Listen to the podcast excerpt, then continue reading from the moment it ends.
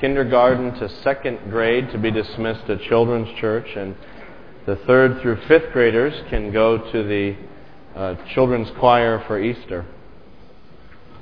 Would the rest of you open your Bibles to Isaiah chapter 64. Isaiah chapter 64, which in the Pew Bibles is on page 742. 742. Isaiah chapter 64, page 742.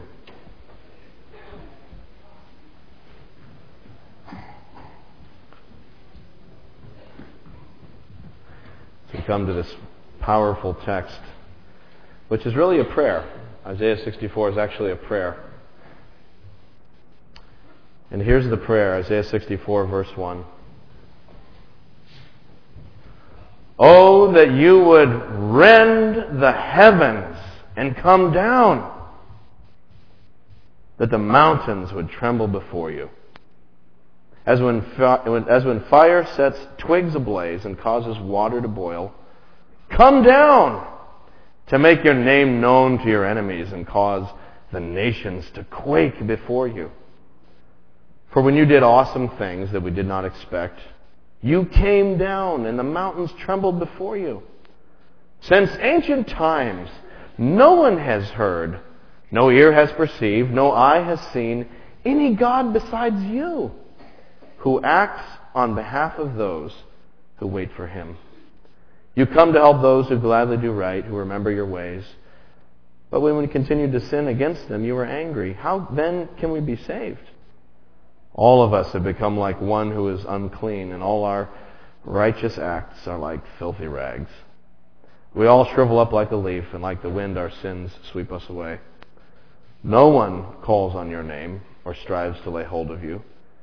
For you have hidden your face from us and made us waste away because of our sins. So let me get something straight here. This is March, right? Because I'm looking out the windows. It doesn't look like March to me. I just need to vent a little, okay? I'm sick of winter. All right. I'm really sick of winter. I'm sick of snow. I'm sick of shoveling snow. I'm sick of looking out my window and thinking that I woke up in northern Wisconsin. All right? I'm sick of getting in my car with my hat and my gloves on and driving around for 10 minutes waiting for it to warm up enough in my car to take my gloves off. You know, I'm sick of air hurting. All right? Air shouldn't hurt. That is just wrong. Air is not supposed to be painful. But I'm tired of it, and I've had it with this winter. I mean, really. My wife knows I grumble about it all the time, and it's just kind of like white noise in our house now. White. I said white. I'm sick of the color white. You know, it's maddening. You know what enduring this winter has been like? Enduring this winter is kind of like trying to be a follower of Jesus Christ in New England. That's what it feels like. I know. Have I totally lost it? I don't know. Have I just gone over the edge? It's what it feels like to me. You know, you're a Christian here in New England. We get together on Sunday morning, and there's like this spiritual warmth here. We're singing these songs about Christ and worshiping Him, and we're glorifying Him, and then we're embracing each other, and there's this love that we have among Christians. After this service, some people will have to leave, but a lot of you will just hang around, and there's this fellowship and warmth that it lives among God's people here. And we hear God's Word, and we pray, and God's presence is with us, and it's so warm. And then at the end of the service, we open up the doors, and there's this spiritual Arctic blast that hits us as we go out there. And we go out into this frozen spiritual tundra that we affectionately know as New England. And it is hard to be a Christian here. I mean, let's just face it. There's a confluence of I guess you call them atmospheric conditions that come together to create this spiritual deep freeze. There's secularism, which I think is sort of the dominant mode in New England culture. There's sort of a cultural and intellectual elitism that feeds into it. And then I think worst of all is there's nominal Christianity. I mean, that's the funny thing. People go to church, but it's very nominal. You know, it doesn't really sink into their lives. It's just something you kind of do as part of your cultural heritage. It's nominal Christianity, Christianity in name only, which of course is not Christianity at all. And I think these cultural conditions come together to create sort of a perfect storm, a perpetual blizzard that won't seem to lift. And so there's this frozen landscape. So, we go from here on Sunday, all charged up in our faith, and Monday morning, try to take the things that you've heard here today and learned here and introduce them into the office tomorrow morning. Or to the kid whose locker is next to you at school tomorrow. And see what kind of response you get. At best, you'll get indifference. And at worst, you'll get outright hostility and like, what's wrong with you? We don't take this stuff seriously. What are you, turning one of those freaks? And those religious, fanatics? Is that what you've become? The name of Jesus, the name that's above every name, is not honored and worshipped and warmly adored around us. His name is at best part of a cultural ancient past. It's not in people's lives and hearts. I'm making generalizations, I know that. But, test and see if these things are true yourselves. And so we live in this cultural kind of frozen waste where we try to bring Christ, and it's just so cold. And then when you're in the workplace and you actually meet another real Christian, it's like, I'm a Christian! You're like, let's just huddle together here. It's just so exciting when you meet another Christian someplace. And maybe that's why Isaiah 64, when I was studying this passage, this passage just jumped out at me. This is the cry of New England Christians. Verse 6, chapter 64, verses 1 and 2. Oh, that you would rend the heavens and come down, that the mountains would tremble before you, as when fire sets twigs ablaze and causes water to boil. Come down to make your name known to your enemies and cause the nations to quake before you. Lord, come down. This is a desperate prayer issued in desperate times. This is a plea for God to rip through the heavens and to come down and to do something in supernatural power, to intervene in a situation that is beyond our ability to fix. Lord, it's so pervasive, it's so massive. The only thing that's going to help is if you come crashing through the wall, if you come smashing through the plate glass window like a superhero and rescue and save and cause the nations to tremble and cause the world to see that you are the one true God. Lord, you have to do it because we're not going to be able to do it. We can't market you, Jesus. We can't do it in our own human strength. God, there has to be a supernatural intervention from you. Rend the heavens and come down. It's a desperate prayer in desperate times. But before we think about the application to our context, which I always want to jump straight to, we have to stop first to remember why Isaiah wrote this prayer. In other words, and this is sort of the key principle of biblical interpretation, what was the historic context? Why did Isaiah pray this prayer? What was going on that was so bad in his day that he prays this wild prayer for God's intervention? And then once we understand that, I think that'll help us come back to our day. So what was it? What was Isaiah? Why was he praying this prayer? And as I look at chapter 64, I find at least two reasons that Isaiah was praying this prayer for God to supernaturally intervene and come crashing in and rescue. The first reason was because of the dire situation facing the people of Israel. They were a mess. It was a disaster. And Isaiah's looking at the people around him, at people of God in Israel, and he was saying, this is hopeless unless God comes down and does something. It was the mess they were in. It was a political and national mess. Isaiah was looking down the timeline. Isaiah prophesied from about 740 to maybe 700 BC, somewhere in that range. And then about 100 years after that, the Babylonians came in and destroyed Jerusalem. And as a prophet, Isaiah, along with a lot of other prophets, had been telling the people, this is going to happen. If you don't turn away from your sins, God is going to destroy Jerusalem with foreign powers who have turned out to be the Babylonians. And so Isaiah can he's like a guy on a hill who can see what's going to happen down below, and he sees that these events are going to come together. In fact, you see that if you look at chapter 63, verse 18. He says, for a little while your people possessed your holy place, But now our enemies have trampled down your sanctuary. Or look at chapter 64, verse 10 and 11. He says, your sacred cities have become a desert. Even Zion is a desert. Jerusalem a desolation. Our holy and glorious temple, where our fathers praised you, has been burned with fire. And all that we treasured lies in ruins. So Isaiah is looking ahead and speaking as if it's a past event, sort of this prophetic past tense, where he talks about future things as in the past tense as if they've already happened, in order to communicate the certainty that Jerusalem is going to be destroyed. And so he looks at the political national situation. He's like, oh, this is really bad. Lord, you've got to come down and save. But it wasn't just the political national situation. More importantly, Israel was in a spiritual crisis. They were in a spiritual deep freeze. There was a frozenness spiritually and morally. And you really pick that up in chapter 64, verses 6 and 7. It says, all of us have become like one who is unclean, and all our righteous acts are like filthy rags.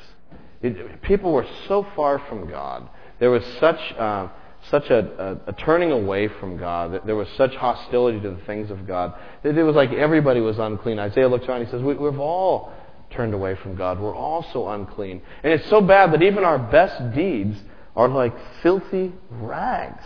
That's how bad it has become. You know, even my best efforts at trying to be decent or trying to be, a good follower of God and trying to be nice, whatever the Israelites did, to make themselves look good. God says, this is like filthy rags to me. That's how tainted everything is. The end of verse 6, we all shrivel up like a leaf, and like the wind, our sins sweep us away. The people had dried up, and there was no spiritual life. They're like, like the beech trees around here, keep their leaves all winter. And you say, oh, look, there's a tree with leaves on it. And you go up, and it's just this dry little, these leaves that just won't fall off the beech trees. And that's the picture, is they look like a healthy nation, but when you come up and look at them closely, there's no spiritual life. It's dry and it's dead. Verse 7, no one calls on your name or strives to lay hold of you. The people around him were striving, but they weren't striving for God.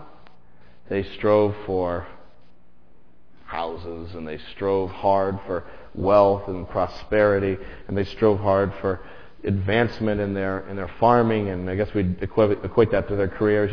They were all about all the things of the world, but nobody was working hard for God. They weren't living out that song we sang right before the sermon, I'm desperate for you.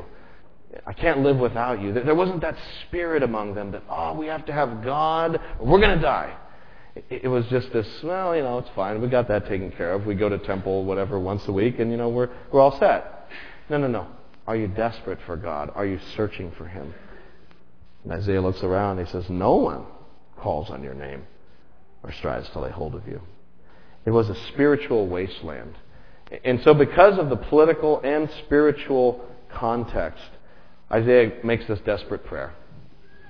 Oh, that you would rend the heavens and come down.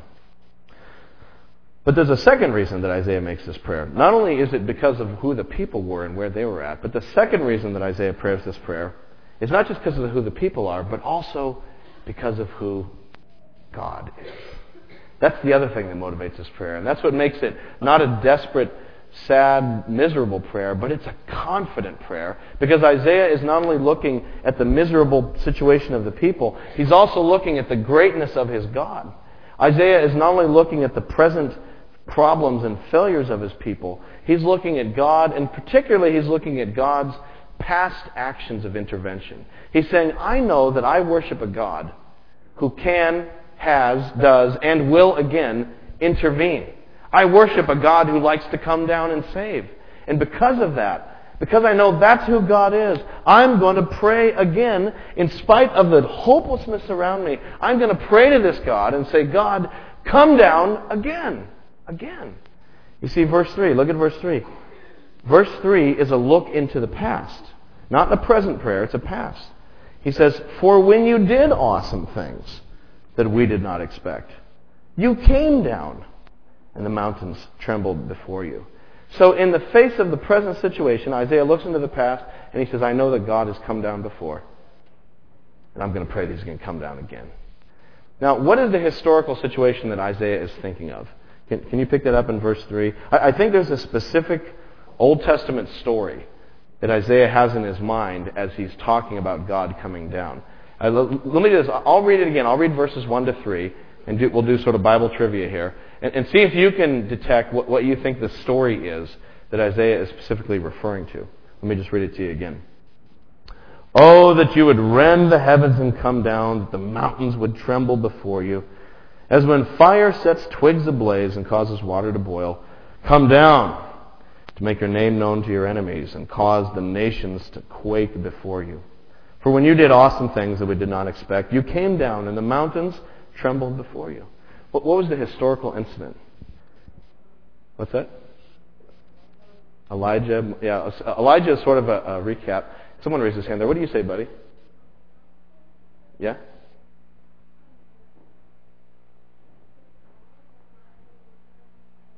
That's right. It was that cloud, wasn't it? Nice job. It was that cloud that came in the days of Moses when Moses went up to Mount Sinai. Remember that story? Moses goes up to Mount Sinai to get the Ten Commandments. The Israelites are all there. He's led them out of Egypt. And this huge fiery conflagration descends upon Mount Sinai. And the mountains trembled and buckled. In fact, let's read it. Put your finger here in Isaiah 64. We're going to come back to that. And look at Exodus chapter 19, page 73. Exodus chapter 19, page 73. Here's the description of when God came down on Mount Sinai and gave the Ten Commandments. Exodus 19:16. On the morning of the third day, there was thunder and lightning, with a thick cloud over the mountain and a very loud trumpet blast. Everyone in the camp trembled. Then Moses led the people out of the camp to meet with God, and they stood at the foot of the mountain. Mount Sinai was covered with smoke because the Lord descended on it in fire. The smoke billowed up from it like a furnace, like smoke from a furnace. The whole mountain, here we go, the mountain trembled violently, and the sound of the trumpet grew louder and louder. I go back to Isaiah 64. I think that's the picture. In fact, that incident is so burned into the minds of the Israelites that generations and generations later, this image continues to come up in their writings as an image of salvation. You know, they worshipped a God who came down. Not just some God who's out there and, you know, there's lots of gods. No. We worship a specific God who saved us in a supernatural way. We saw Him. He came down. This is our God. He's a God of power and greatness. So he says, and going back to chapter 64, verse 4, since ancient times, no one has heard, no ear has perceived, no eye has seen any God besides you who acts on behalf of those who wait for Him. The God of the Bible is unique.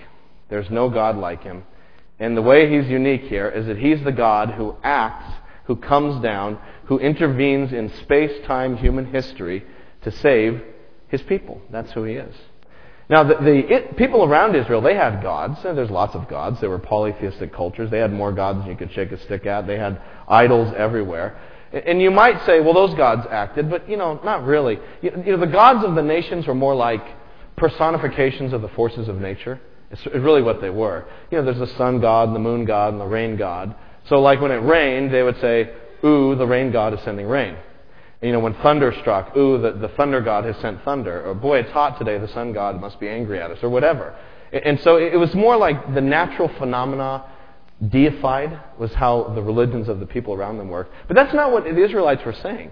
They weren't saying, hey, our God just sends the rain, although they believed He did send the rain. What they were saying is our God has done what we would call supernatural things in the history of His people. God appeared to Moses in a burning bush that didn't burn up. That's supernatural. And God enabled Moses to send these plagues upon the people of Egypt.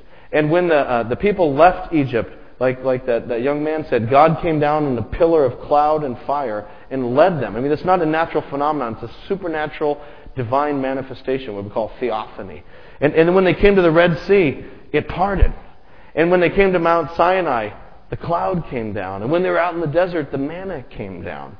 And so they worshipped a God who came down. A God who intervened in human history. That was their story. Not just that, oh, we think our God sends the rain, but it was, no, God has done these remarkable, believe it or not, kinds of things. And that's what He did. That's how He saved us. Our God is a God who comes down and intervenes. The Bible is essentially a history book telling the story of how God has intervened in human history to save a people for Himself. You look at this Bible, you're like, I can't read this whole thing. Give me the Cliff Notes. All right, here's the Cliff Notes on the Bible. You want to know what the whole message of the Bible is? The whole message of the Bible is this: it's the history of God intervening in human history supernaturally to save a people for Himself. It's a history book. It's a story. Even the parts of it that aren't technically in the genre of historical narrative are part of the history. And so that's why when people say things like, well, I believe the main teachings of the Bible, I just don't believe all those stories. You can't separate them. They're inextricably linked. That is the message of the Bible, is that God is part of our story. You take that out, you take the stories out, you take out the crucifixion, burial, resurrection, you take out the Red Sea, and you don't have Israel, you don't have Jesus, you don't have the story of God's love. People say, well, the main thing the Bible teaches is love, right? No, that's what Barney teaches, okay? The Bible teaches Christ crucified for sinners. Yeah, God is love. Yes, it teaches love. But it's not love in some ephemeral, abstract, ethereal sense that's safe and comfortable and makes us all feel good. It's a specific love in the person of Jesus Christ. God's love is demonstrated in a historical action of Christ coming, dying, being buried, rising, ascending to heaven, pouring out the Holy Spirit in space-time, and coming again someday to put a period, or maybe we say exclamation point, at the end of human history. In this world as we know it will end. That's the story of the Bible, is a God who acts in human history. And so that's why Isaiah could pray so boldly, Lord, come down. Man, the Israelites, this nation is lost, it's whacked, it's a spiritual ice cube. This place is not responding to you. But God, you've come down in the past many times, and you can come down again. And you can act. I believe it. The Lord, you can do something great. What I want to say to you is, and say to myself, is if Isaiah could pray that, how much more so should we be praying that? Because what did Isaiah have? He had the Exodus, and he had God coming down on Mount Sinai. But man, we have a descent of God from heaven that blows away the Exodus. We have Jesus Christ, God come down among us. And not a deliverance from slavery in Egypt, but the ultimate deliverance from our sins through His death on the cross. And so I think if Isaiah could pray this prayer confidently, O Lord, come down, we who have Christ, who have the Holy Spirit. After Jesus went to heaven, He poured out the Spirit at Pentecost, and we have the power of the Holy Spirit. How much more so should we confidently be praying, Lord, come down? Not some desperate, wimpy, schmarmy little prayer, but a confident prayer. Lord, come down again, as you have many times before in the history of New England. Come down again, because we have Christ, the greatest, ultimate, truest, purest manifestation of God coming down. In fact, I want to look at a passage where Christ talks about His coming down. Turn to John chapter 6. It's on page 1056. Page 1056 in your pew Bible. John chapter 6. And we're going to read a little exchange here between Jesus and the crowds. And what I want you to be listening for, what I want you to sort of pick out and mentally underline, is all the places where Jesus describes Himself as coming down. And see that Jesus uses this theophany language to describe His own ministry, what it was that He did. So look at John chapter 6, page 1056. We'll start at verse 28. The story is that Jesus is teaching the crowds, and the crowds are going back and forth with Him. So the typical thing He did everywhere. Verse 28, then they asked Him, what must we do to do the work God requires? What is it that I have to do to be right with God? You're the man of God. Okay, what do I have to do? What is it that God wants from me? How do I draw close to God? Verse 29, Jesus answered, "The work of God is this, to believe in the one He has sent." Verse 30, so they asked Him, "What miraculous sign then will you give that we may see it and believe in you? What will you do? Our forefathers ate the manna in the desert. As it is written, He gave them bread from heaven to eat." Now notice here again this biblical worldview that says that God is a God of miracles. He comes down. And they said, in the past God gave us manna. Can you do something like that? What's the miracle you do? What's the divine intervention that you can bring to show us that you really are the one that we should follow? And in verses 32 and 33, basically what Jesus says is, I am the miracle. You want the miracle, it's me. Look at verse 32. Jesus said to them, I tell you the truth, it's not Moses who's given you the bread from heaven, but it's my Father who gives you the true bread from heaven. For the bread of God is He who comes down from heaven and gives life to the world. Sir, they said, from now on, give us this bread. Then Jesus declared, I am the bread of life.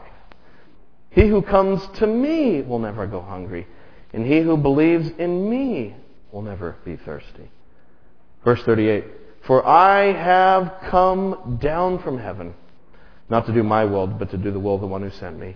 And this is the will of the one who sent me, that I shall lose none of all he has given me, but shall raise them up on the last day. For my Father's will is that everyone who looks to the Son and believes in Him shall have eternal life. And I will raise Him up at the last day. Who is Jesus? That's the question. Who is Jesus? Who do you think Jesus is? Who do you think Jesus is? Is He a guru? Is He a spiritual reformer? Who was He? And who did He say He was? That's what the whole book of John is about. Who is Jesus? One question, who's Jesus? Whole book written to answer that question. Who is this guy? And this is what Jesus says about Himself. Jesus says that He came down from heaven, that He is the bread of life, that He raises the dead, and that He's the one in whom we're supposed to believe. Now let me ask you a question.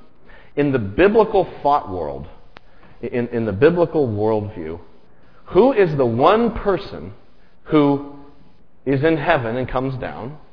Who is the one person who gives life? Who is the one person who raises the dead? And who is the one person who can say, I'm the one you're supposed to believe in? Who is that in the Bible? It's God. That's the only person that is in the Bible. And so in His typical roundabout, semi-veiled way, which is how Jesus spoke on earth, because He didn't want to just give it away. He wanted people to, wrestle a little bit. In His typical circuitous way, Jesus is telling the people, I'm God. All those attributes only apply to God in the Bible, nobody else. And so He's saying, I'm God in human flesh, which means either Jesus was crazy, or He was a really evil liar, or He was Lord. When people say they're God, it's got to be one of those three things. And so you look at His life, you go, is this guy a liar? He's one of the greatest men that ever walked planet Earth. Was he crazy? Is this what a crazy person does? Or was he, perhaps, the only person who's actually backed up those claims? When Jesus walked among us, God had come down and God was walking among us. When Jesus reached out and touched people, God was touching people. When Jesus came down and wore this crown of thorns, this ugly crown, God was wearing this ugly crown. God crowned Himself with thorns for our sanctification and our salvation. God came down. And I don't understand, how could God die for me? That even makes no sense. I don't know. I have no clue. But He did it. He did it because He can do anything. God dwelt among us to save us. And man, if that's the God I have, then how much more so should I be confidently praying, O Lord, come down? If that's the God that I love, if that's the God who loves me, who clothed Himself not in fire and clouds and earthquakes, but a God who clothed Himself in humanity to save me, that's the God who will come down for me again. So let us pray Lord, rend the heavens and come down. And it starts with us. It starts personally. It's a personal prayer. In fact, let's start at the very beginning, the very basics. Have you ever had Christ come into your life? Are you really a Christian? Have you ever prayed to Jesus, Jesus, I am a sinful person. Come down into my life and forgive me and make me yours. All you have to do is believe. Remember those people asked him, what must we do to do the work God requires? Jesus answered in verse 29, the work of God is this, to believe. You just have to believe in Christ and receive Him as your Savior. Are you sure? You sure don't have to do any penance or do some good deeds and get myself in order. No. All your works are filthy rags anyway. God doesn't take those. Only Christ. Are you sure? It's so simple. Don't have to do anything? No. It's been done already. Christ did it on the cross. You just have to believe. That's all it takes is to believe in Christ. And so maybe that's where you start with this passage, is just coming to that first base of salvation and saying, all right, Christ, I don't have all the answers. I still have a lot of questions, but I'm going to trust you to save me. Maybe get up tonight, 2 a.m. Just get out of bed and say, all right, that's it. I'm not going to wait any longer. Jesus, come into my life. And then we as Christians have to keep praying this prayer, oh Lord, come down. To be a Christian is to walk in the power of the Holy Spirit. If you're trying to be a Christian, and like I am, and sometimes I just keep falling on my face and stubbing my toe again and again, probably chances are I'm trying to do it in my own strength. To be a Christian, you have to have a daily empowerment from God. I was at the Y yesterday and I bumped into a brother there from the church, and he and I put our kids in the same program, and then we went over and exercised on the treadmills. It was great. We're just exercising away in the Y, just having this conversation about Jesus. And I'm like, how'd you come to know the Lord? And he told me that. He's like, no, tell me how you came to know the Lord. And I told him, and we're just talking about the Lord and faith. It was a great conversation. But one of the things we got onto at the end was about how to live the Christian life, you need divine empowerment. That it's not something we just sort of gym up and do in our own strength. And so every day when I get out of bed, when I swing my feet over the side of the bed and sit there and rub my eyes for 5 minutes, I need to pray, Lord Jesus, rend the heavens, come down in my life today. I mean, make that your goal. How about from now till Easter, every morning when you get up, just pray that simple prayer, Lord Jesus, rend the heavens and come down, because I know me, and I know unless you help me, I'm going to be me again, which I don't want to be. I want to be you. So help me to be you instead of me. Help me to live like you, Christ. We all have what the Puritans called bosom sins. Bosom sins are the sins that are near and dear to our hearts personally. And each one has a different bosom sin. So it's like, Lord, deliver me from my bosom sins. Help me not to fall into the old Jeremy. Help me to live the new life in Christ today by your strength. And then what about New England? Have we given up? This place is resistant to the gospel. This is rocky ground. Even in my short time here, my 9 years here in New England ministering, I've seen a lot of people come charging in to start churches and charging in to start ministries, and boing, they get bounced right back to Arkansas, wherever they came from. It's a hard place to minister in the name of Jesus. It's really gospel resistant. It's like a Teflon coating on it or something. There's a spiritual frozenness. And we can be so frustrated. You've been praying for your dad for years. You've been praying for your son for years. Oh, is it ever going to happen? I've been praying for my neighborhood for months, you say. It just seems like it's hopeless. And we want to give up in despair. It's like, let's just move to Tallahassee or Orlando, or it's warm and people there, it's okay to be a Christian there. Maybe I just want to give up. But I say, let's stay and let us wait upon the Lord, because no one has ever seen a God like ours who acts for those who wait for Him. I say we stay, and instead of looking at the miserable spiritual tundra around us, we look to Jesus Christ and we say, all authority in heaven and on earth has been given to you. And that includes Massachusetts. That includes the South Shore. Jesus is the King of the South Shore. Jesus is the King of Hingham. Jesus is the King of everything. And if I really believe that, I'm not going to wimp off and be like, oh, I'm never breaking in New England. I'm going to stand and pray. And I don't care if it takes a day. I don't care if I have to wait on the Lord a month or a year or 20 years, or I don't care if I have to die praying and 10 years after my death it finally happens. We're going to stay and pray. And we're going to ask God to come down into this area and change it by His power. We're going to say, Lord, give me my mom. Give me my spouse. Give me my child who's run away from You. Lord, give me my bosses. Give me my neighborhood. Lord, give us New England. New England. Give it to us. And we're going to pray it confidently. And we're going to stand and pray. And we're not going to be discouraged. Because we worship a God who acts and who intervenes supernaturally as He has time and time again in New England's past. We're going to ask Him to do it again and again. Therefore, Lord, we pray, rend the heavens and come down. Hey, praise team, would you come and lead us in a closing prayer song?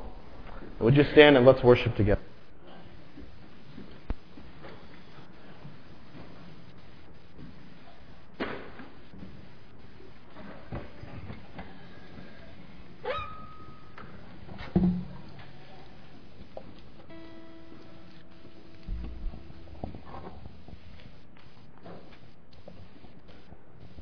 Let's worship together as we sing a song to the Lord, a song that looks back at what He's done, the Old Testament, but also looks ahead to what He has in store for us. Let's worship together.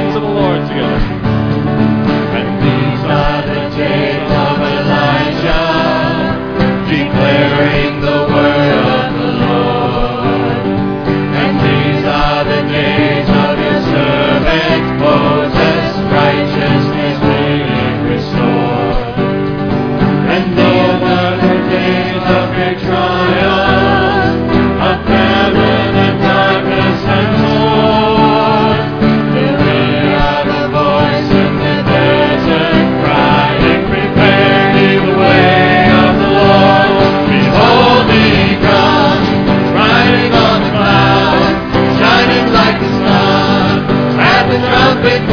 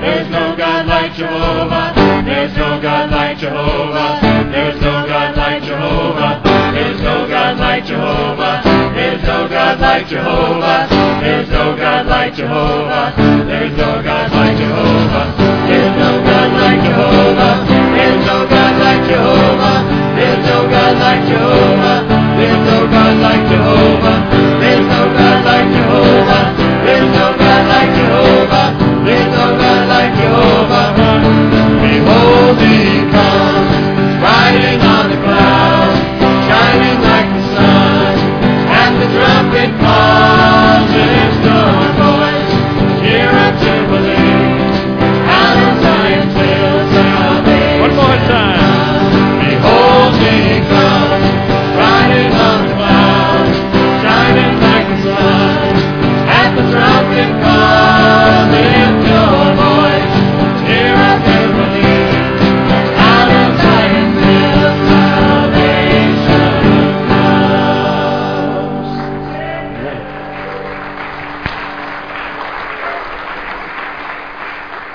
So set your hearts on fire and go out there and just burn.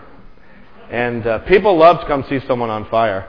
You set a fire to a house, everyone wants to watch it. Go out there and burn.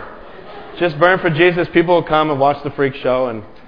But burn for Christ, and people will watch. People will notice. Hey, after the service, our prayer team is here, and they would love to pray with you about anything going on in your life, big or small. Come downstairs after the service, get coffee. We're having a big informational meeting in Fellowship Hall to cover a whole bunch of things that are going on in the life of our church. It's just this whole bunch of things that are ramping up and changes that are coming that we want to just kind of expose you to in sort of a shotgun sort of approach and just let you see all the different things happening in the life of the church. So come on downstairs afterwards.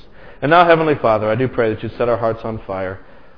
Lord, it's so great to be here singing these songs, reminding ourselves, Jesus, that you are Lord.